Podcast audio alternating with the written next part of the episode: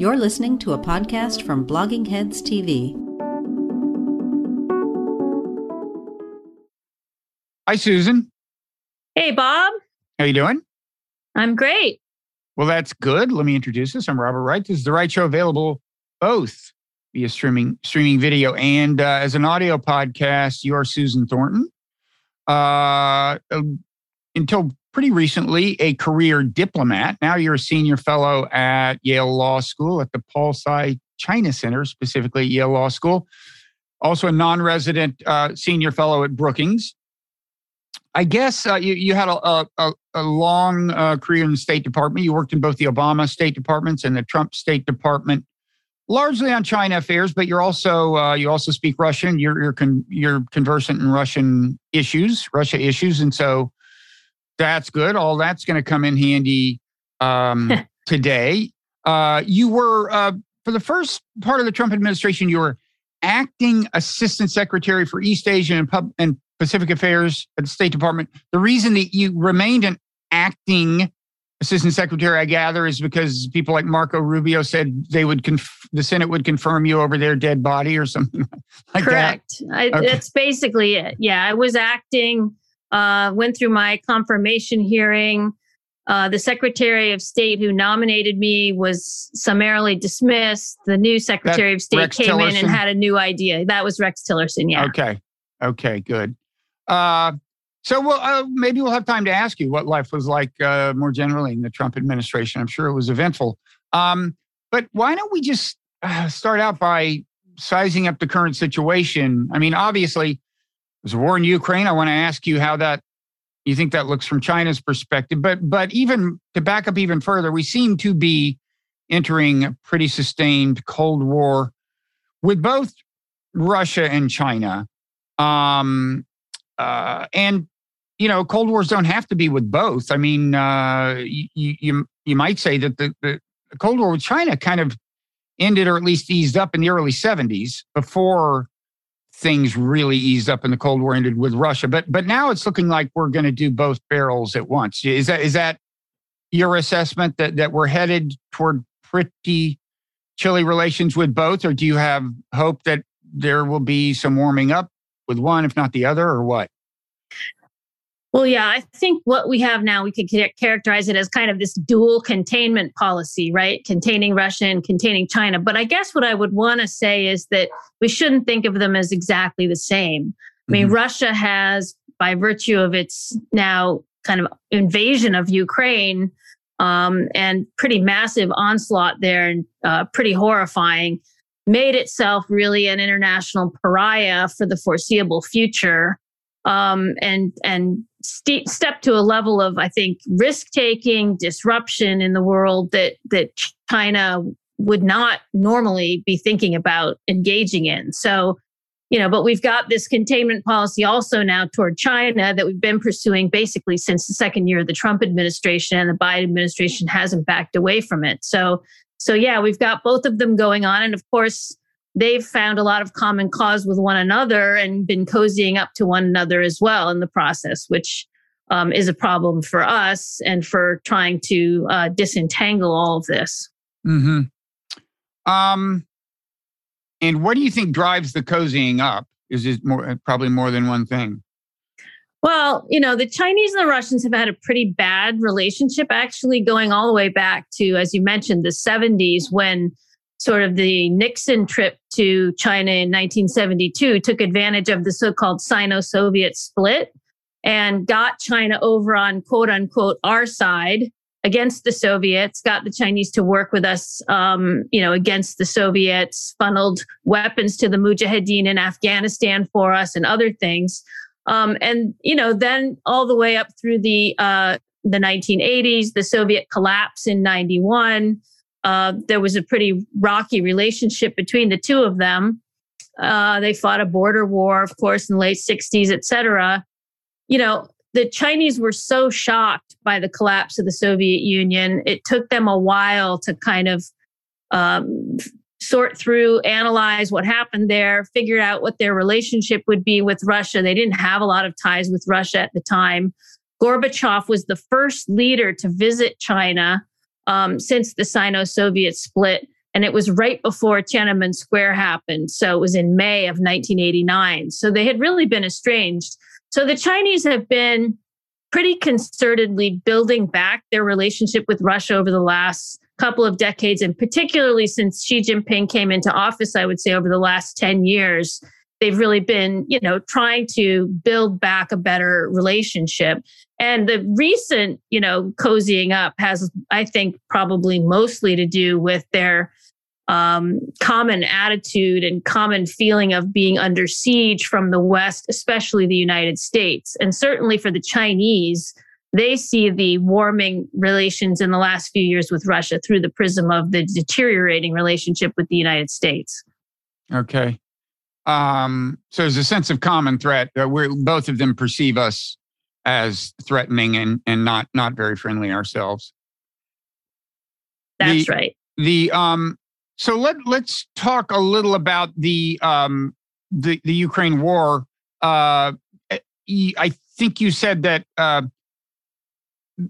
doing something this as kind of risky and uh, and plainly belligerent as what Putin did in invading Ukraine is not the kind of thing that the Chinese are comfortable with and might not be so inclined to engage in themselves. In fact, they have professed to be very adamantly opposed to violating the borders of sovereign countries.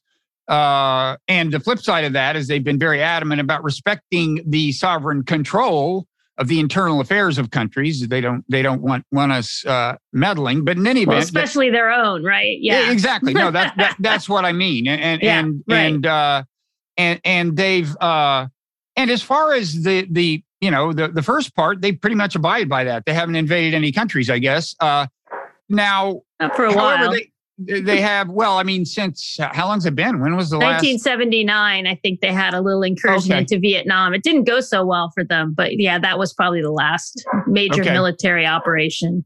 Okay. So not since Bush declared a new world order.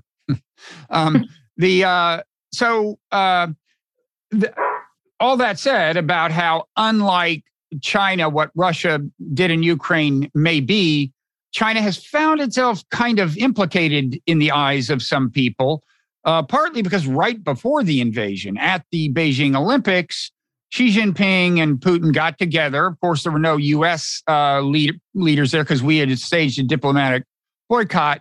Um, they got together and did a high profile kind of event and, and issued a kind of joint declaration that uh, condemned NATO expansion and declared that their friendship, the Russia Chinese friendship, was uh, quote without limits or something something like that, something very affirmative.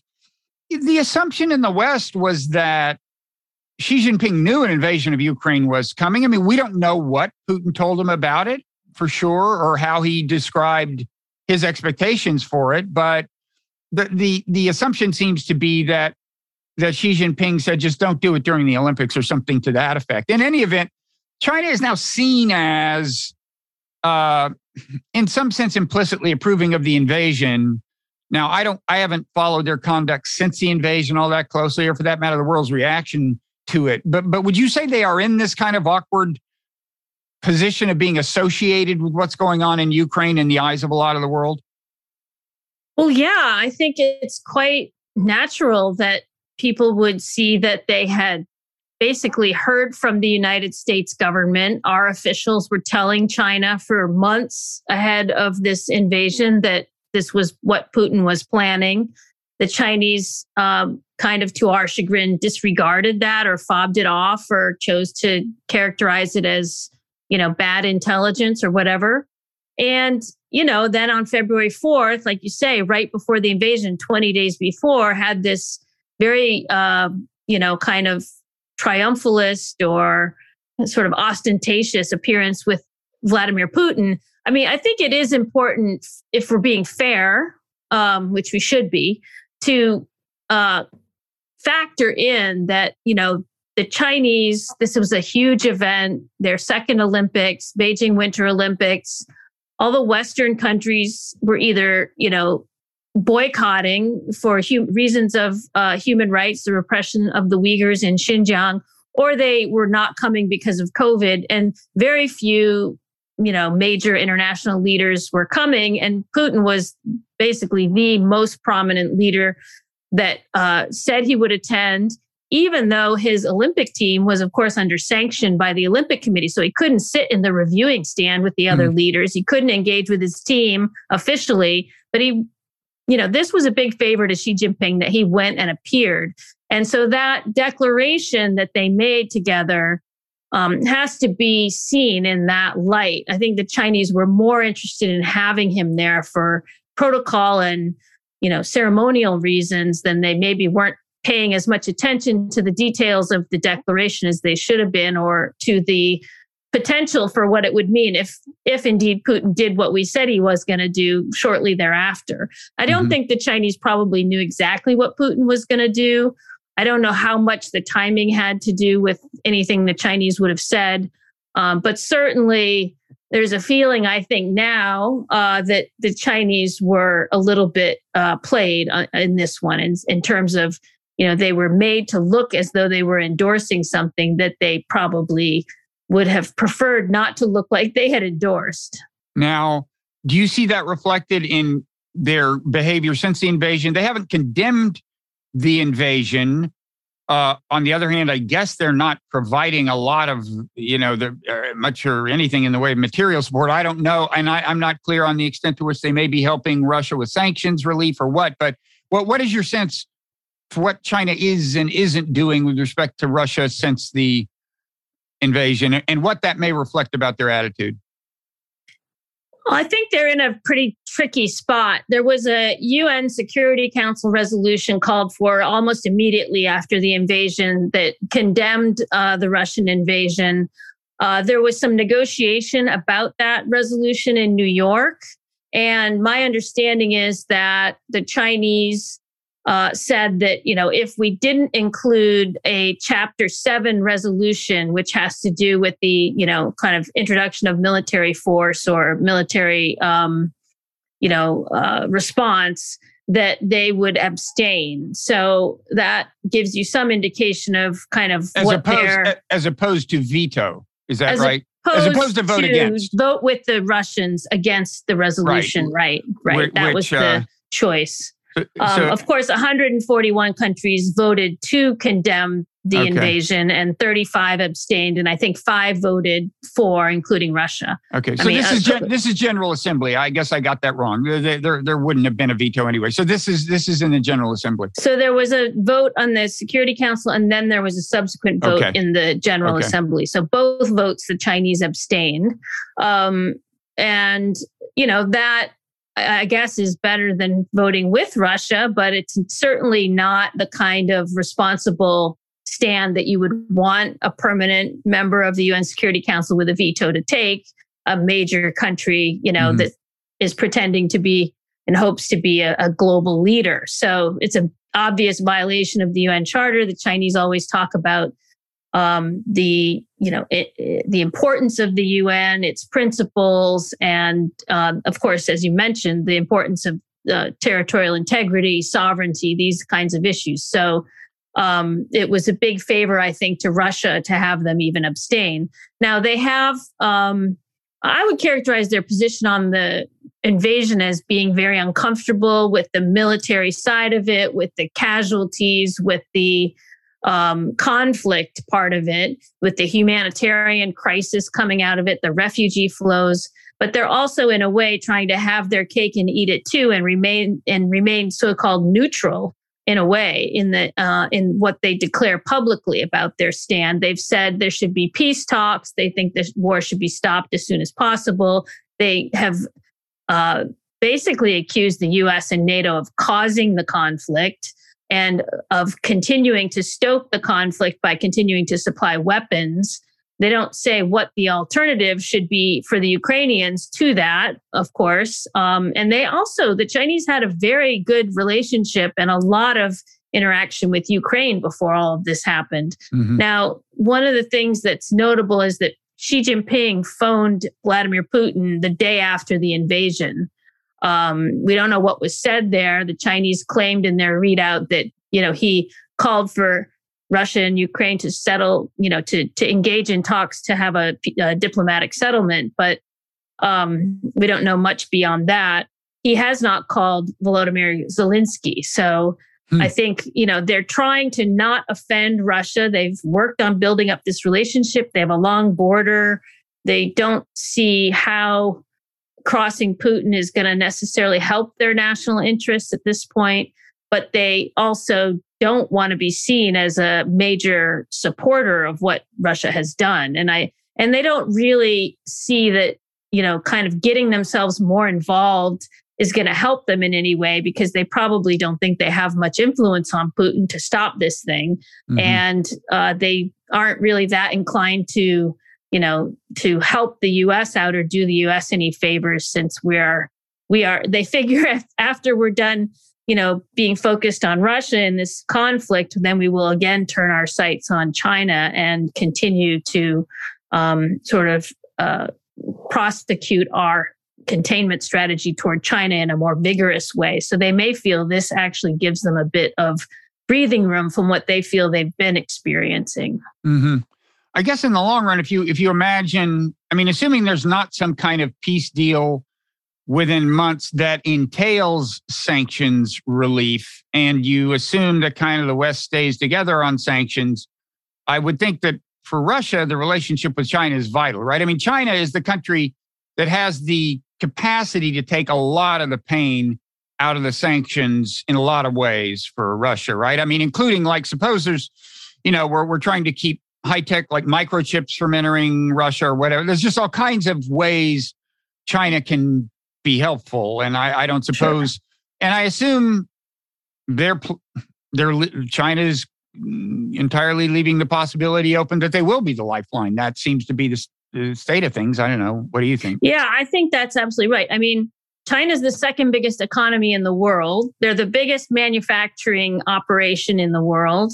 They haven't had a ton of trade with Russia up to now, but the two economies are quite symbiotic in terms of what they what they produce and what they export. I mean, Russia, you know, su- re- supplies a lot of food and energy, which is China's the number one food and energy importer in the world. So, mm. you know, uh, China has been sourcing those things elsewhere up to now, but if they felt they needed to provide Russia a lifeline, they they could probably do a lot to help them.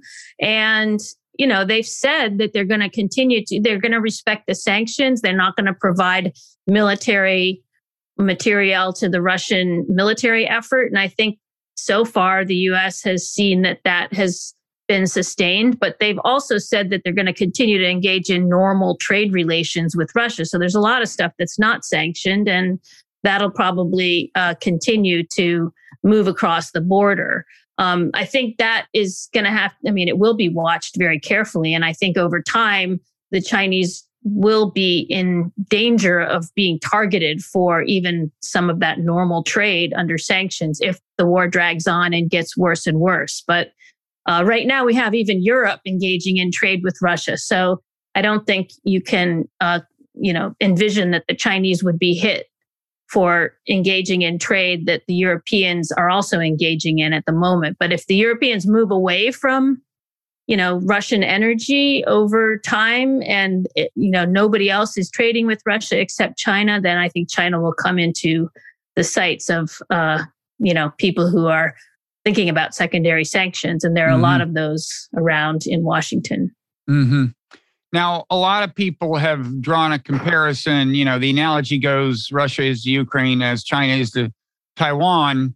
And there's been a lot of speculation about whether what is happening in Ukraine and the Western response to it and so on increases or decreases the chance of China invading Taiwan. Of course, China would take pains to draw one distinction, which is they don't consider Taiwan a sovereign country. And in fact, a lot of the world, including the United States, has kind of uh, participated in in the idea that it's not a sovereign country, right? I mean, what what Nixon said to China was, we're basically, you know, we're giving you Taiwan, we're giving mainland China Taiwan's share at the UN, uh, and I don't.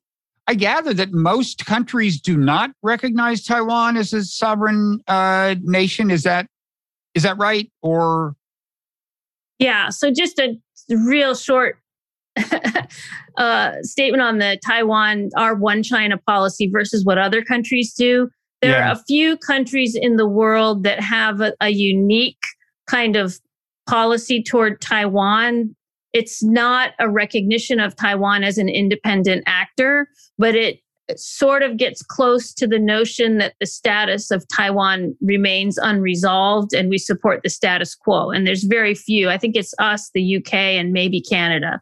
Mhm. Um, the rest of mo- most of the rest of the countries in the world have uh, in their agreement to diplomatically recognize the People's Republic of China, they have agreed that uh, Taiwan is so-called part of China.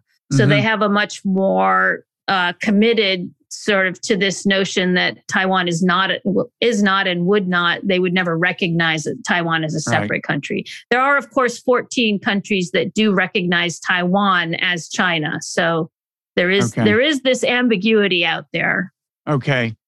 Now, what is your take on? Well, I guess first of all, how likely you consider an invasion to begin with? How long? How likely you considered uh, an invasion of Taiwan before the Ukraine invasion? And secondly, whether how Ukraine is playing out has affected those odds.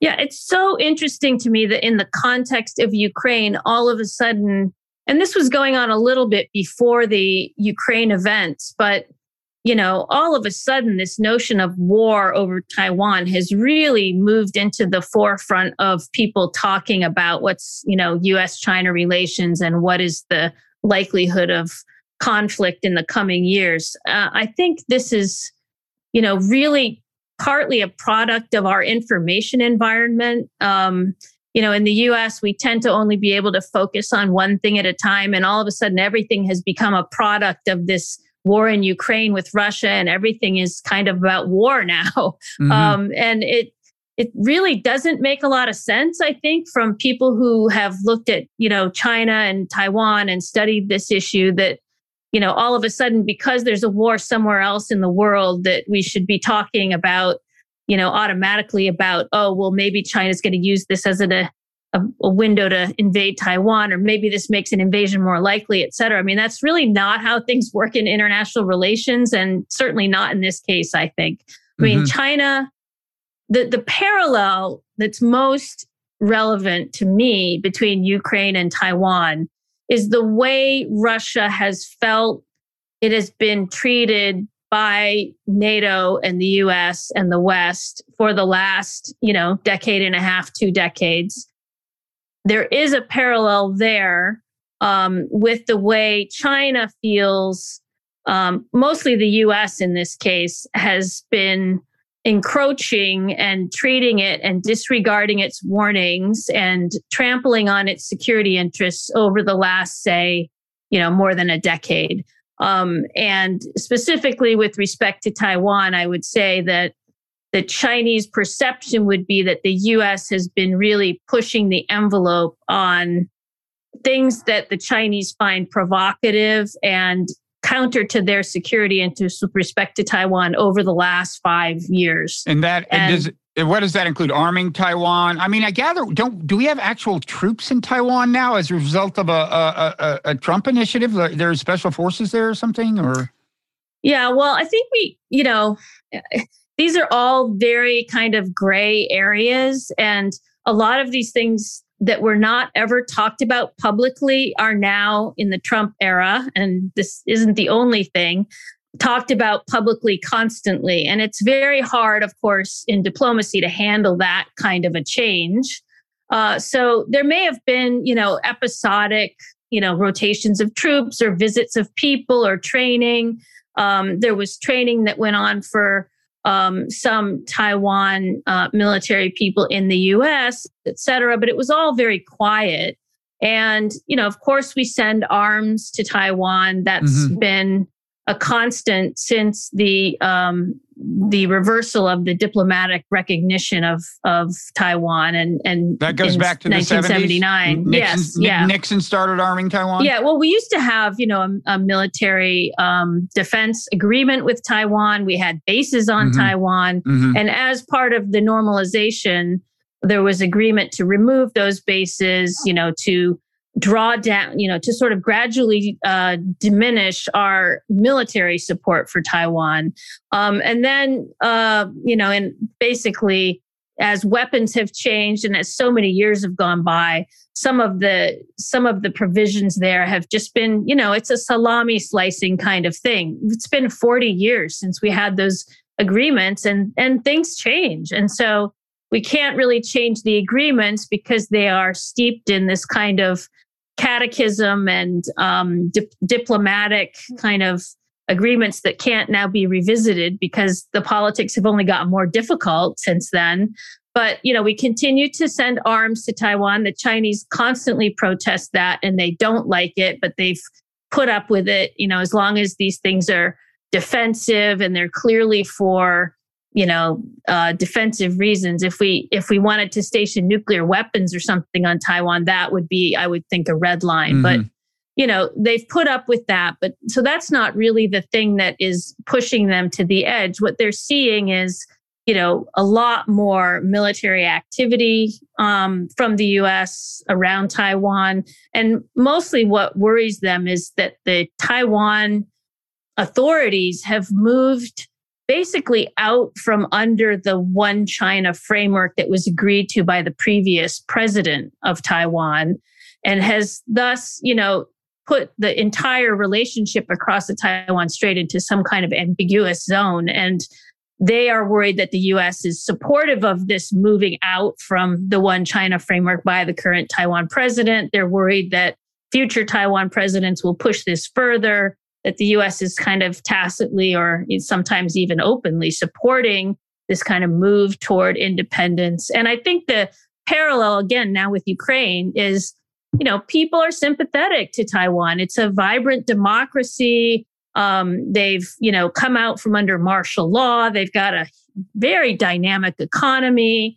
Um, you know, and you know, so it's just a very compelling story and you know facing a big bully next door that wants to you know impose its will on you that it's that part is very mm-hmm. similar in the narrative but of course you know taiwan is not recognized as a sovereign independent nation so the un charter and all of that would not mm-hmm. be considered parallel and as you, as you suggested i mean china would say to the us much about taiwan much what russia says about ukraine for example like you guys demand your sphere of influence, right? You're a great power. If anybody tried anything remotely like this with respect to Mexico, you would do whatever it took, you know, including staging a coup, whatever.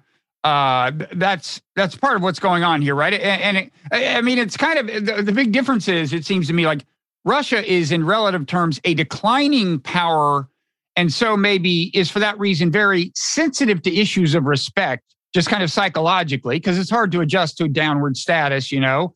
China is a rising power whose actual power in the area is becoming much more formidable. All right. But True. so those are differences, but they both are kind of saying that by your own definition, I mean, to America, of what, what you would define as your sphere of influence, Taiwan and Ukraine easily qualify as as legitimately in our sphere. They would say that. I mean, yeah, they would definitely say that. I mean, Taiwan is 100 miles offshore. It was an island that had been occupied by Japan during World War II, and previous to that, was returned to China after World War II as part of the settlement. Of course, the reason it's now separate is because China had a civil war, and the losing side, the side we backed, fled to Taiwan. And the Chinese at the time uh, couldn't mount the cross Taiwan Strait amphibious, you know, invasion to re- to to return it, partly because of the Korean War that broke out in the 1950s. So, um, you know, there's a long, complicated history with this. But I think in general, I mean, the Chinese would say there are Taiwan's offshore islands which are not offshore from Taiwan. They're literally, you can see it from the shore of the mainland, like 5 mm-hmm. miles out or less in the strait. Those islands belong to Taiwan. So it's kind of amazing that this status quo has lasted as long as it has. But I mean, obviously, China sees this as a huge security vulnerability um, to have either Taiwan be independent and open to stationing of US forces and missiles on that piece of uh, of of property, um, you know, or just the control of it not being, you know, within their kind of range of control. They see it as a, a security threat. I mean, in many ways, similar, I suppose, to the way Putin would say that NATO coming right up to his borders would be seen as a as a threat. Now, you can argue with those um, perceptions and say, you know, in the modern day and militaries that we have and the kind of weapons we have, that's much less relevant, et cetera. But that is not going to penetrate uh, the walls of either the Kremlin or Zhongnanhai, I would say. Mm-hmm. Um, so the original deal on Taiwan was kind of that of our one China policy, I gather, was okay, so we won't fully recognize Taiwan and the idea will be that uh, we acknowledge eventual integration of Taiwan into China, so long as it's peaceful, right? The, uh, right. Our it, our main preoccupation was with um, you know non-compellence. That as long as it was peaceful and it was somehow worked out between the two sides peacefully, that mm-hmm. that would be um, okay with us. And is it your view that China, in principle, if you imagine a world where uh, Taiwan, um, you know, has just good relations with Beijing and they trade and they're not, you know, there's not a big upswelling of uh, a movement in Taiwan to, to merge with Beijing, but there's not, you know, a huge, uh, formidable independence move. They're just getting along.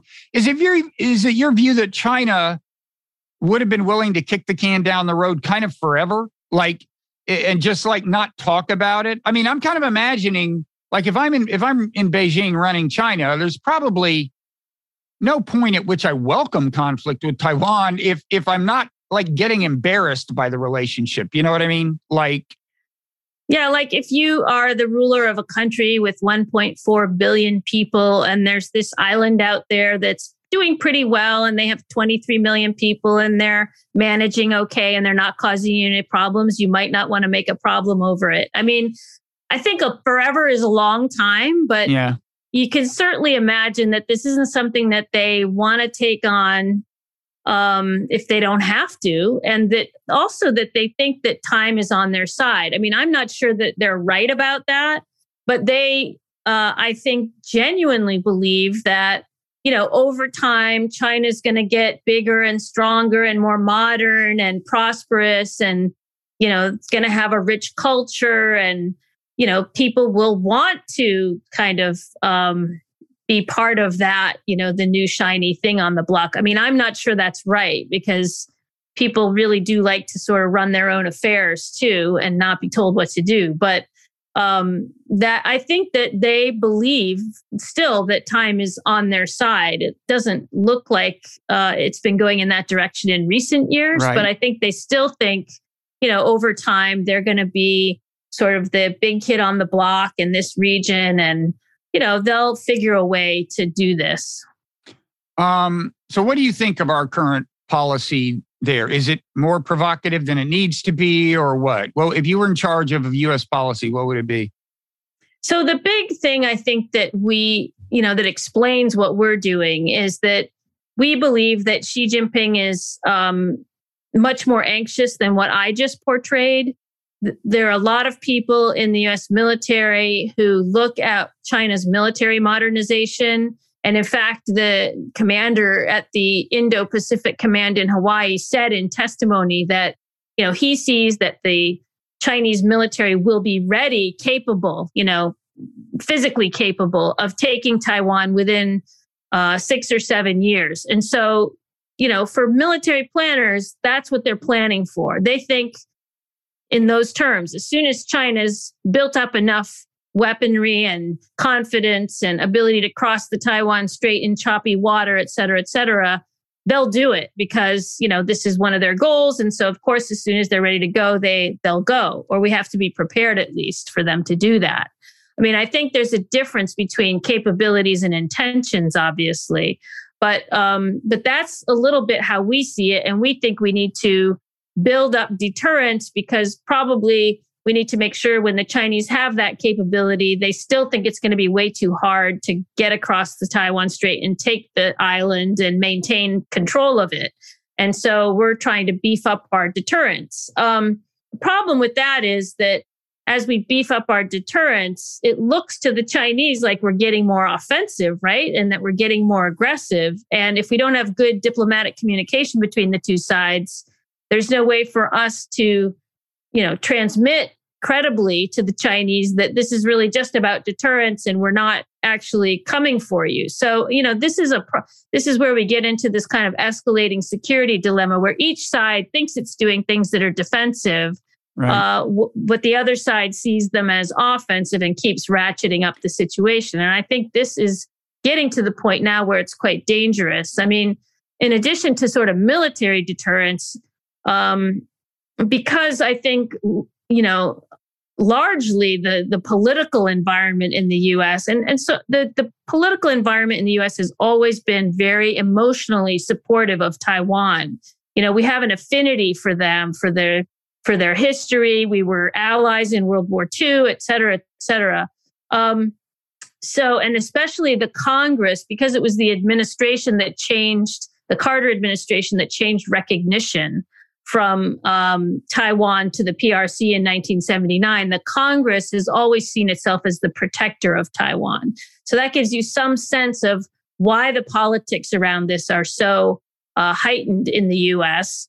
And I think, you know, a lot of what's been happening in addition to mil- military deterrence is these displays of political support for Taiwan, which the Chinese always have this uh, line that they use, which is we're sending the wrong signals to the Taiwan independence forces. What they mean is that we're sort of raising the expectations of people on Taiwan that they would be able to separate from China and that enough people in the outside world would support them that they might actually succeed in doing that. And mm-hmm. that is really um, provocative to the Chinese. And it actually also, not just the Chinese government, but this is stoking a lot of nationalism among the Chinese population who kind of share with the Chinese government the view that, you know, Taiwan's return to China is a core Chinese national identity uh, goal and that they um, see the U.S. as infringing on that and potentially trying to to to keep them from doing that. And that is really, um, you know, kind of a dangerous thing for us to be whipping mm-hmm. up. I think. Yeah. Um, and like, how parallel do you think that is to the situation in Ukraine? So Ukraine is another case where we started during the Trump administration, especially sending arms into Ukraine doing a lot of advising, training. From our point of view, it was a deterrent that would decrease the chances of invasion. But obviously, from Russia's point of view, it may seem like, as you said, we are getting A, we're getting more and more aggressive. B, as we keep funneling the arms in, uh, things are only going to look less auspicious for Russia in a war. They might as well, if they're going to, if they're going to have to invade eventually, they might as well do it now, right? I mean, I mean, we're kind of there's a strong incentive for invasion. Uh, you know, the, the, both incentives are kind of happening at once. Yes, you're strengthening deterrence in a sense, but you're also sending a signal that they're going to have to deal with this sooner or later, and maybe better now than uh, later, especially in the case of Russia. With China, you might say, well, they, they, they've got a big military buildup in progress. They'll wait a few years. Uh, but Russia is not like a, a, a, military power of growing strength. So I can see, you know, why, how just uh, strategically they might think, well, let's go, right? Yeah, I mean, I think there are still some big differences. I mean, don't forget Russia grabbed Crimea and invaded the Donbass in 2014. So right. this kind of goes back even before the Trump administration and it goes way back. And of course, the US was subjected to pretty withering criticism at the time that we didn't do anything about that. Um, and it's really hard to think about what you would have done, could have done. Um, but um, you know, there are a lot of uh, kind of Monday morning quarterbacking on if we had done X then, then maybe whatever. Mm-hmm. Um, I think in in the case of uh, both Ukraine and Taiwan, though, there is a common uh, thread that you hear from both the Russians and the Chinese. It's not exactly similar, But what they worry about is the development of this um, identity that is uh, sort of moving in a direction that that is toward permanent separation, or in the case of Ukraine, pretty anti-Russian and pro uh, U.S., pro Europe. Which, mm-hmm. in the case of Ukraine, would mean that they would be in NATO and there would be missiles and bases, you know, invited in and would be right up to Russia's border and and and proceed with this kind of permanent separation in a way, psychologically at least, between Ukraine and Russia. In the case of Taiwan, they also see this growing national Taiwan identity that they are worried about. And a lot of the things you hear recently from the Chinese they're complaining about is like changing the history textbooks in Taiwan um, and other things that have been done to sort of elevate Taiwan national identity, which of course will make it harder over time for them to any in any way reintegrate Taiwan meaningfully into the mainland. So so these are similar strains. I mean, it's you would have a lot of debates, of course, about how valid either one of these kinds of complaints were, but it almost doesn't matter how valid they are because I think in these two places, Russia and China, um, they are they feel that they are valid. So mm-hmm. that's almost more important than than the argument about whether they are or not. Mm-hmm. And what do you think broadly about America's policy toward Russia over the past couple of decades? I mean, famously, a number of people warned about uh, NATO expansion, including George Kennan, including Jack Matlock, who was uh, was that his name? Uh, yes, who was uh, that ambassador when ambassador I was in Russia the first Union. time. Yeah, yeah. Uh, when you were stationed in Russia the first time, he was. Yeah, I was in Russia in 1989, 90, and then again in 2010, 11. Mm. Okay, so he warned about it. A lot of people did. Uh, Bill Burns. Bill Burns, yeah. now CIA director, whom I'm sure you worked with in the Obama administration, yeah. sent not only a memo in 2008 titled "Nyet means Nyet" on Ukraine, but separately an email to Condoleezza Rice emphasizing that this wasn't just Putin. There was a consensus in the uh, Russia's national security elite. Ukraine is an absolute red line. And he specifically, in one of those two things, predicted that if you pursue this path, Russia could start meddling in eastern Ukraine. It was as clear a warning as you could get. Um, since the war started, it seems to me there's been a lot of pushback in the foreign policy establishment against the idea that NATO expansion mattered much at all. It's happened very fast that like if you if you suggest that NATO expansion mattered, you know, you kind of do so at your peril almost um, because it's in, you're accused of parroting Russian talk, Putin talking points and stuff. But what is your, uh, and I've never heard you express your view on this. I have no idea what the answer is, but what is your take on what our policy toward Russia has been? Because you you've been there for pretty much all of this. Yeah, I mean, I think it would be fair to say that for foreign service officers who spent any time in Russia, um, we would have probably thought that the expansion of NATO was going to be a problem over the long term at some point. Mm-hmm. Um, you know, I think what happens though in US foreign policy is that you do uh, whatever is politically expedient at the time and you figure you can deal with these problems later. so, um, and and you see that right now with Taiwan, I think as well. I mean, we see a very parallel kind of process underway, and mm-hmm. Um, the problem is that that's not how other countries see these things. I mean, these are very important issues for them historically, you know, for their legitimacy, for their national identity. And we tend to be, um, you know, in some cases, I, I would say, like these two cases, pretty dismissive of that as a as a legitimate point of complaint. And you know, in the case of Ukraine, they Russia did recognize them as a sovereign, um, you mm-hmm. know, uh, country. They're a member of the UN. Russia signed an agreement in 1994 that uh, promised to defend Ukraine after they gave up their nuclear weapons, et cetera, et cetera. So I think we need to separate out the egregiousness of Russia's action, right? Invading mm-hmm. Ukraine with like a three sided military barrage shelling and trying to take out their government, et cetera, et cetera, from all of the layer upon layer upon layer upon layer of antecedent factors that would have, you know, made them feel so aggrieved that they would be um, willing to take such a, you know, risky, right. stupid, in my view, move.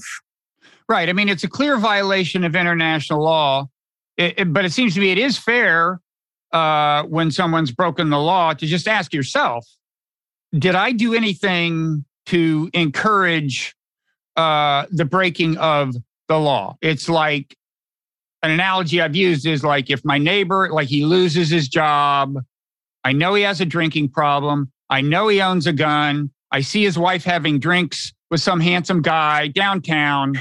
It's probably not smart to say, "Hey, sorry you lost your job. By the way, I saw your wife having drinks with it." You know, and then and then if some Saturday night, you know, he goes crazy and kills himself, obviously you're not going to jail but it makes sense for you to revisit the wisdom of your policy. And I and I think it, it's you know he's the criminal, you're not, but I think it makes sense to. It should be fair to revisit the policy, uh, the wisdom of the policy. And you know, in the current environment, that's actually just not a very popular thing to do. And I understand wartime is like that. You know, war wartime affects oh, psychology. yeah, this is like um, you know, a lot of people are really invested. I mean, average Americans who wouldn't normally pay attention to foreign policy, which is most Americans, um, are paying a lot of attention to this and really inspired, of course, by what the Ukrainians are doing. So it is a kind of a fraught environment in the US for sure. Mm-hmm. I guess, um, you know, there's been a lot of talk, and I've talked to my former colleagues and colleagues about this notion that what if what if we had gotten the Ukrainians to agree to not, you know, to give up their uh, push to get into NATO, you know, months earlier. You know, if we had sat down and engaged with the Russians and said, okay, well, we would consider this, you know, would we be in a different place? We'll never know now. I mean, the sense I've gotten is that Putin, although maybe Sergei Lavrov, the foreign minister in Russia, might have been willing to sit down and have those discussions and you know we might have dragged them out for a while or gotten somewhere that putin really was never once he got you know, in the mode of deciding that this was what he needed to do and that we were not going to be uh, listening or or or flexible that there was little room for discussion and it does sort of look like that if you look at the record of the couple months leading up to the invasion mm-hmm. but you know before that if we had tried more seriously um, to, to yeah. head this off would it have been different who knows well, but you're right it's not a popular thing to talk about now because so many people are being killed of course so. yeah well in november biden reaffirmed you know he signed some kind of document with uh with Ukraine that that reaffirmed uh, the the commitment, I guess, to eventual NATO membership, and did various things. And and then it was in December, I guess, that they Russia issued what was, you know, kind of an ultimatum. It was a mm, document that they expected us to engage seriously, which I think from their point of view we never did. And I guess the question is, at what point was it too late? And I, I don't really have. A yeah, a, I don't know either. I don't have a clear idea. Um, the uh, and I think the complicating issue is it wasn't NATO was certainly not Putin's only concern. He he was also concerned right. about the EU and uh, Ukraine kind of uh, leaving Russia's sphere of economic influence, its own version of the EU. I think in retrospect, we might have tried for something, or the EU might have tried for a, some kind of creative solution to that that allowed Ukraine to maintain certain kinds of economic. Who knows? But but the other uh, sticking point with Putin, I think psychologically, was what he sees as the U.S. role in the Maidan revolution, which he, of course, thinks of as a coup, an American orchestrated coup. Do you have a view on what? Uh, I mean, we were pretty conspicuous, right? I mean, handing out cookies or sandwiches or whatever, and then there was the the phone call that, of course, Putin taped and and and uh, you, you know and so on. Uh, do you have a view on? Yeah, I mean, so the, of course, the leak of the phone call was unfortunate because it makes it appear that we were much more in control and planning all of these events than we, in fact, actually were. And Putin, being a former KGB agent, I think was very not only skillful in in in you know putting that out publicly, but probably also interpreted it, over interpreted kind of the US role in all of those events. I mean, you know, people talk about Victoria Nuland going down to the Maidan Square and handing out cookies or whatever she was doing. And I mean, clearly, this is a typically American thing. You know, we love freedom fighters, we love protesters, we love people who speak their mind, we, you know, battling the oppressors. I mean, our foreign policy is based on the fact that uh, we're the good guys and we're doing battle against the bad guys. And this is kind of a black and white binary that we get pulled into a lot. And it's not always very successful, obviously. Um, you know, we end up kind of labeling people and then deciding we're not going to talk to them or whatever. And this has never really actually worked out very well for us. But it, you know, it's obviously a, a, a the the politics and we're a democracy. We're a cacophonous place.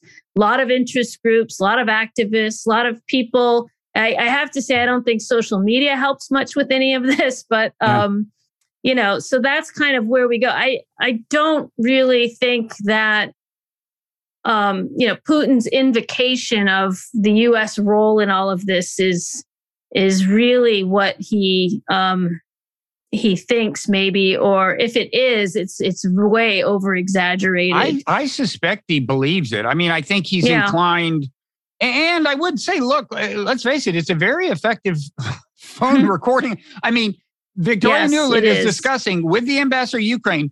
Well, let's see who should run the Ukrainian transition, the government after the, the democratically elected president leaves office. Lo and behold, the democratically elected president flees for fear of his life as people are roaming the streets with guns and the person they settled on, and you hear their deliberations. Should it be this guy? Should it be that guy? Should yeah. The guy they settled on is does Was become the, the, head of the transitional government. I mean, look, I just as a citizen watching this, I personally, I don't think my government should be. I have an old fashioned conception of what diplomats are for. They are to engage with the government, not overthrow it. Uh, right. And and I have to admit, I, I don't know what was going on behind the scenes. It wasn't nothing it wasn't nothing, right? I mean, I'm not completely hallucinating to think that this was more than handing out cookies, right? Right, probably not. But to, to, think that we were orchestrating it to the extent that it sounded like on that phone call, I really haven't. You know, I don't know. I'm I'm skeptical given the way I think we talk about things in terms of that we run everything in the world, but what actually happens in countries has a lot to do with the yeah. local local context, local personalities, local political battles, and that kind of thing. So I I don't know if uh, I, I guess I'm more skeptical that we were able to really you know pick the person who would be in, and also according to that phone call, the people who wouldn't be in, et cetera, et cetera. So I don't know. Seemed seemed to go according to plan. It did. it did. Yats was the guy. See? We looked good, I guess. Yeah, in a certain sense. I mean, I guess I also just think we have to be attentive to how things look to yeah, other people. Absolutely. And that, in a way, I mean, I guess in this current day information environment, to some exception, to some extent, perception is a lot more important than the reality, and that's just the way it is.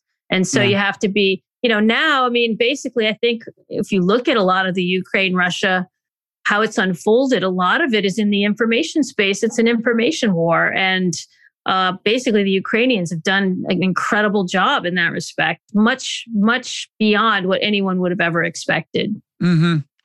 Let me ask you a long a question about long-term trends in American diplomacy, whether it's my imagination or US diplomacy has gotten a little more moralistic and preachy and maybe interventionist over the last few decades. You know, I was just uh, listening to Bill Burns's memoir, The Back Channel.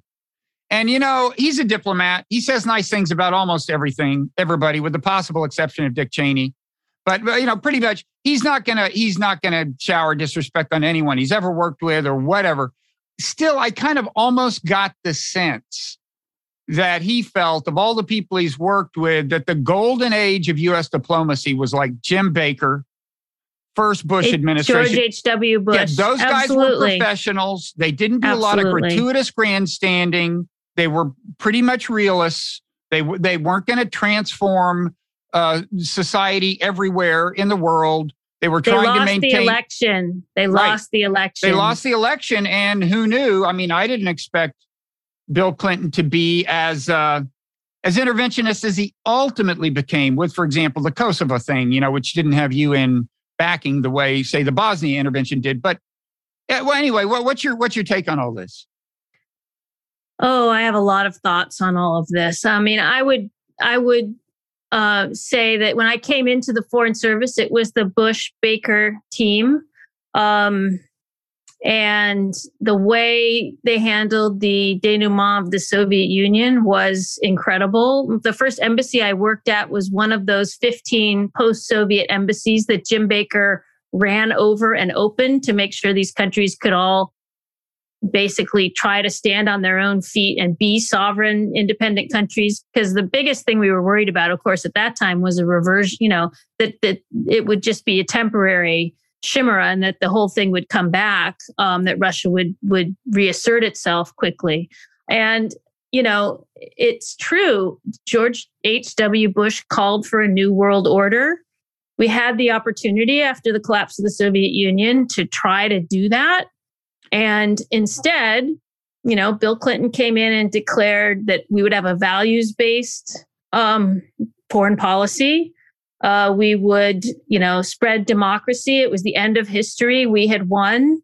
And of course, um, I think the Bosnia episode and the falling apart of the former Yugoslavia was handled in a pretty realistic uh, way and you know as effectively i mean still with us it's not done by any means and we need to keep an eye on it but mm-hmm. um, you know as effective as it could have been done given the circumstances. There's a lot of things specifically to go back and revisit, of course, but um, they did deal with that.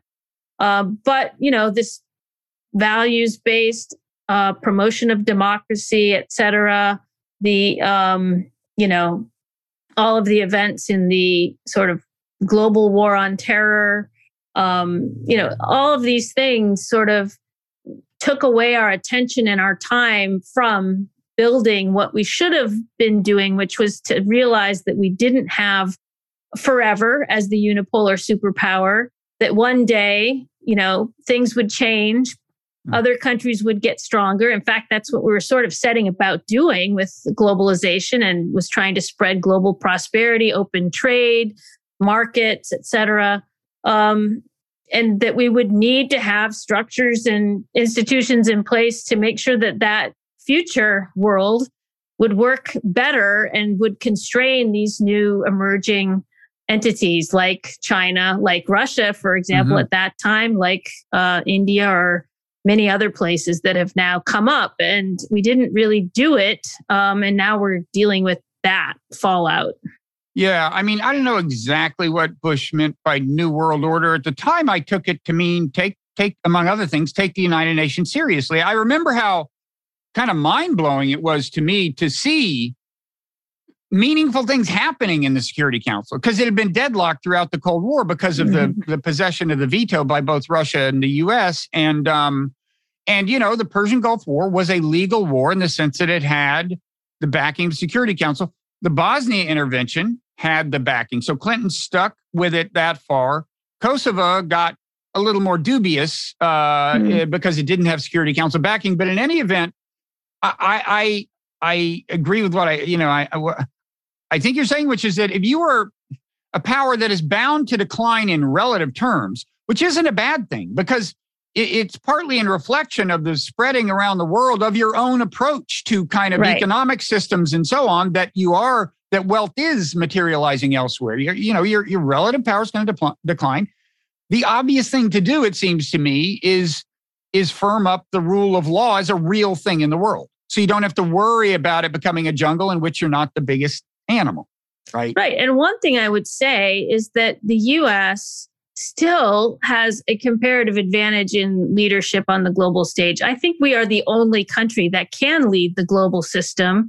And we're probably the only one in the foreseeable future that is willing and able and uh, kind of has the uh, sort of compunction to do that. Mm-hmm. So even if we're not, you know, as powerful in economic terms as another country, or if they're getting close to us, i.e., China, I mean, I just I think to sort of back away from that is just a kind of incredible abdication that you would never have imagined. Um, even, even, you know, just five years ago, I never would have imagined it. So, you know, I hear President Biden talking about commitment to multilateralism, but you know, the US population doesn't support it, Congress doesn't support it. Um, and you know, we really cannot undertake major foreign policy moves in this country that don't have any support from most of the population. I guess mm-hmm. the only other thing I would say is that politics is important here. Um, it's no accident, in my view, that it was Nixon that was able to go and meet with China right. um, in 1972. Um, of course, you know, we saw President Trump meeting with Kim Jong un. But whenever there's a Democrat in power, it's very hard to, you know, yeah. do anything kind of creative in foreign policy and get get away with it politically. And and that's just been, you know, a pattern that I think is undeniable. And, you know, now we're seeing it, I think, still with President Biden, where he's very uh, constrained in terms of anything you know, solving a, a problem with diplomacy would right. be labeled appeasement for sure by the other side, right. no matter what it is. So, I mean, I, I wonder, and I just wonder if they don't have a hugely exaggerated fear of the actual political repercussions. I, I first of all wonder is that the reason they didn't engage more seriously diplomatically with Russia over Ukraine in advance? Not that I know it would have worked, but it doesn't seem to have been a very deep engagement. Um, I don't know if that was it or if there actually is ideologically a, something, you know, closer to neoconservative floating or conservatism floating around the administration. I don't know, but uh, it's certainly true. We don't see them going out on a limb. Now, I mean, Trump Trump was interesting. See, I thought one thing Trump showed in the uh, in getting elected after saying the things he said about foreign policy is actually most voters don't care as much about this as you might think you actually can heap disrespect on John McCain and get elected president of the United States. Uh, and, you know, it, it's really small but energetic interest groups that care about U.S. foreign policy. And it's because most voters don't care that they have such influence. So I, but, but, but, you know, as for Trump, I'm wondering what your experience was. Now, he at first seemed to be certainly a departure from a foreign policy that you seem to think maybe got a little too values based for its own good for, for purposes of preserving peace and and and security. Uh, if anything, you know, to to a fault. I mean, he was he was almost you know kind of creepily cynical about how how realist he sounded like he was willing to be. You know, it's like, hey, it's a world of thugs. Putin's a thug. What's the problem? So on. But but in any event, he failed. He failed to realize any kind of realist policy. I mean, first of all, he kind of declared diplomatic war on China, unless I'm imagining that. Maybe you have a different view, but uh, and and of course, the dom- American domestic politics made it hard for him to pursue anything like like rapprochement with China because he was accused of being a China, I, I mean Russia, because he was accused of being a Russia mm. stooge. Um, what did you did you have hopes for the Trump administration? You were part of it for a while. Did you have hopes for that that weren't realized, or what? What exactly happened? What was it like to be part of it? Well, I guess my view, and maybe I'm naive, but I still think that America is kind of this city on a hill. I think that should be our foreign policy. Um, that is our comparative advantage. We're the most still, I think, open, tolerant, um, uh, society on the planet and we welcome that and we and we and we go with that and that is sort of our brand. It's why people admire us. It's where our influence comes from. And so to the extent that trump was a basically big black blot on that brand um, it was very hard for me to see that happen um, and you know, we can't just be transactional. We do have to be, you know, an exceptional America. I mean, American exceptionalism is our sort of national strategy in foreign policy, if you will. And how do you make that real is the question. And certainly Trump's uh, very cynical kind of transactionalism uh, everything about money was not in keeping with that. And it was really hard, you know, to see the sort of disconnect from what our traditional brand had been. And I think, um,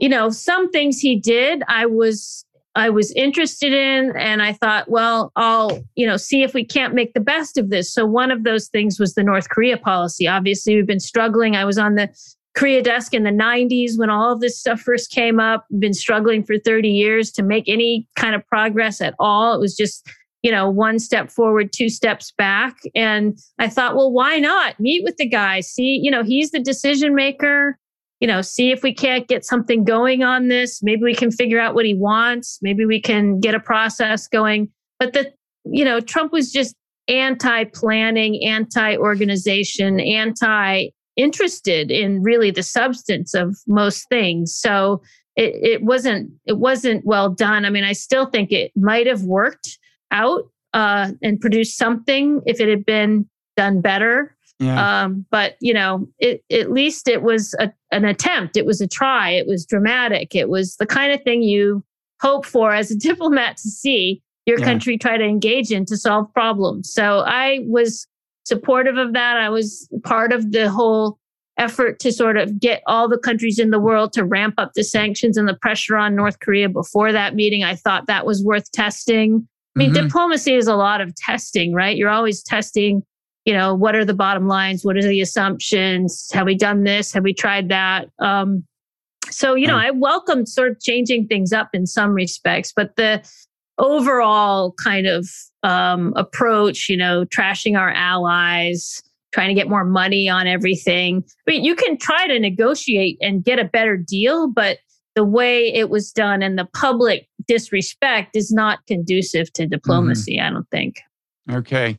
Uh, final question. Um, you know, there's a there's a tendency to view kind of war as just this perennial feature of human affairs, and in some some parts of the realist school, in particular, to just see these inevitabilities like, uh, you know, China. Well, China's this rising power. We're the status quo power. Uh, there will have to be conflict, right? It's almost it's almost that deterministic in some in some uh, schools of thought. Uh, and it, it just seems to me that it's at least possible that actually, you know, things change as history progresses. The communications environment is completely different. We can be in instantaneous communication with uh, leaders. Uh, economic interdependence can be much richer and more fine grained if we play our cards right.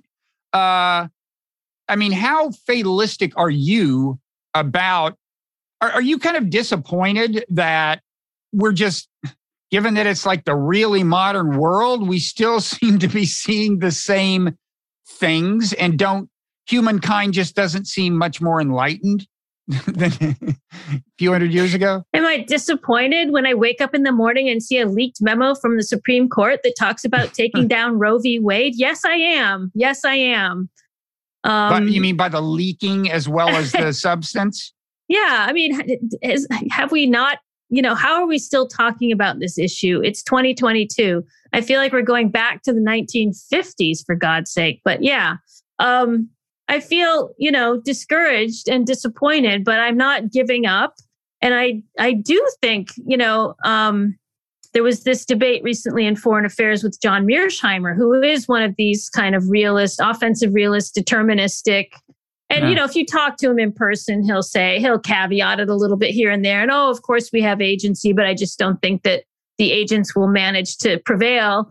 Um, you know, and and I sort of set out there in my kind of riposte to his piece on the tragedy of of great power politics that you know, there's a lot of things that we've built up over the last 70 years in terms of institutions and constraints that should prevent a war between the United States and China.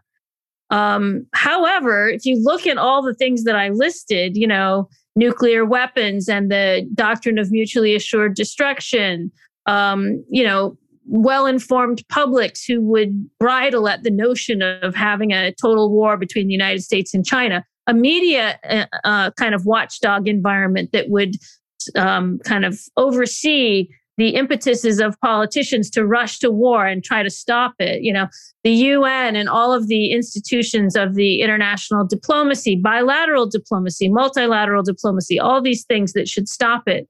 Um, you know, it is a little bit worrying to see how all those things have been kind of not panning out the way people thought. And actually, in some cases, and I'm thinking here about the sort of the information environment and the media environment, are sort of stoking the the animal spirits that would push us in that direction. And I don't mm-hmm. know, you know, how to um, try to reverse some of those things. But you know, if we're if we're counting on the wisdom of our leaders and our politicians to have private, you know, genuine conversations to try to stop these things. I mean, we're we're running in the in we're running short on such venues, mm-hmm. and you know, trying to sort of say we can't talk to these people is not the right answer. I don't think. Okay, well, we can close on that, I guess. Thank you, uh, Susan Thornton. Now, is there any place you would tell people to go to see your stuff. Do you have? Are you on Twitter, by the way? Do you have a Twitter? I'm handle? on Twitter. I don't do much on Twitter, but I am on there, so you can go there. What's your What's um, your Twitter handle? Do you do enough on on there to um, remember what your Twitter handle Sue is? A Thornton. Uh, S-U- I think it's at S U A S U E A and then underline Thornton. and then Thornton. Yeah. Okay. Yeah. Excellent. Or you can go to the the the Yale Law School uh, Paul Tsai China Center website. I think I have some stuff on there, and Brookings I have some stuff on there. So. Okay. I encourage it. Well, thank you so much for taking the time. Thank you.